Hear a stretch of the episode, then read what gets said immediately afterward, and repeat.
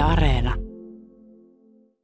Eli tänäkin vuonna saadaan sinne torille se kuusimetsä. Minkälainen kuusivalikoima tänä vuonna tulee?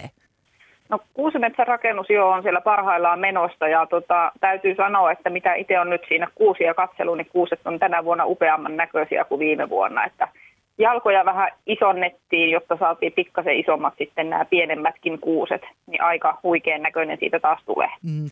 Viime vuonnahan kävi e, semmoinen hassu juttu, että tämä kuusimetsä, kun oli saatu pysy, pystytettyä, niin kova tuuli kaato osan näistä kuusista. Miten te olette nyt varmistanut, että moista ei enää tapahdu?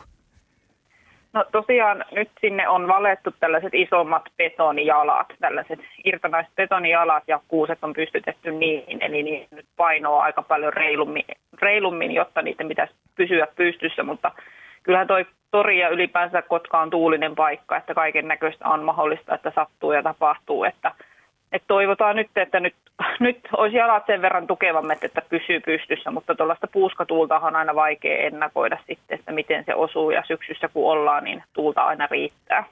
Se on ihan totta. Sitten sinne kuulemma tulee sinne kuusimetsään jotain metsän eläimiä. Kerros, mistä on kysymys.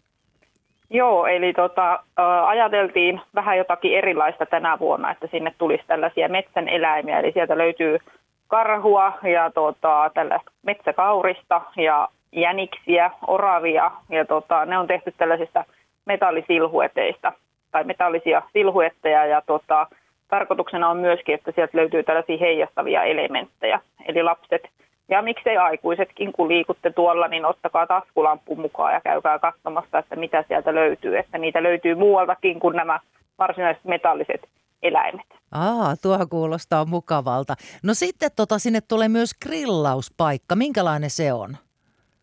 Joo, eli tota, siihen keskelle, keskelle kuusi metsää, mistä viime vuonna oli toi bussi, niin siihen tulee tällainen tota, grillipaikka, eli samanlaisia, mitä meillä tuolla puistoissakin on. Eli tuolta jalotakalta tämmöinen meidän perus kotkagrilli niin sanotusti. Ja tota, se on tarkoitus, että se on käytössä siellä kolmena lauantaina. Eli siellä on kolmas päivä 12, 10. päivä 12 ja 17. päivä 12 ja kello 10-14 välisenä aikana. Eli se on tällainen valvottu tulipaikka ja silloin me ylläpidetään, tai meidän FCKTP junioreiden tota, T11, T12 joukkue on siellä ylläpitämässä tulia.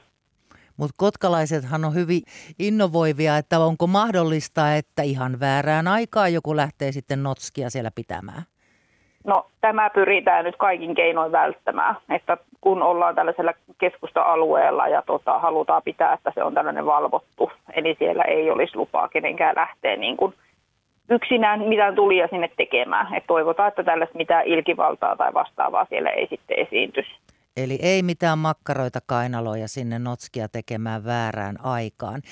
Mainitsit tuon vilkkaan bussin, sehän oli tosiaan siellä kusten keskellä viime vuonna ja nyt se ilmeisesti ei ole siellä. Joo, tänä vuonna ei ole, että se tota, rakenne, sen bussin rakenne ei kestä ihan hirveästi sitä nostelua, että sillä on ikä, ikä niin paljon, että siihen tehtiin tällainen niin pinta, pintaremontti niin sanotusti ja sinne runkoon ei puututtu, niin se ei ihan hirveästi kestä nostelua ja sen takia ei sitä haluttu siihen sitten saada. Ja siinä oli myöskin hyvin paljon tätä nähtävillä sitten tätä ilkivaltaa sun muuta ja turvallisuusasioita, niin siitä syystä ei lähdetty sitä sinne sitten tuomaan. Onko muuten bussin kohtalosta mitään tietoa, että minne se päätyy jossain vaiheessa? No meillähän oli tuossa kaksi ehdotusta kävi tuolla lautakunnasta jo ja tota, siinä yhteydessä sitten – oikeasti siellä oli tällainen vähän kolmaskin ehdotus ja siinä yhteydessä sitten todettiin, että ei, ei viedä sitä kumpaakaan näistä, mitkä oli meillä siellä listalla.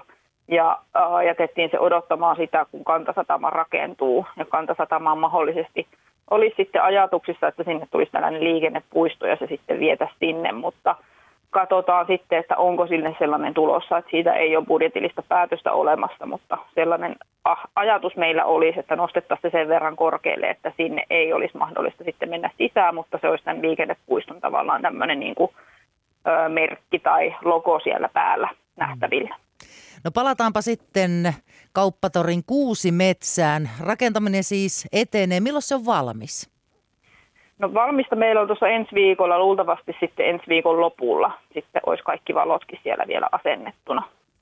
Ja tosiaan siellä Kuusimetsässä on joulukuisina lauantaina ää, tapahtumia. Minkälaisia tapahtumia ne on?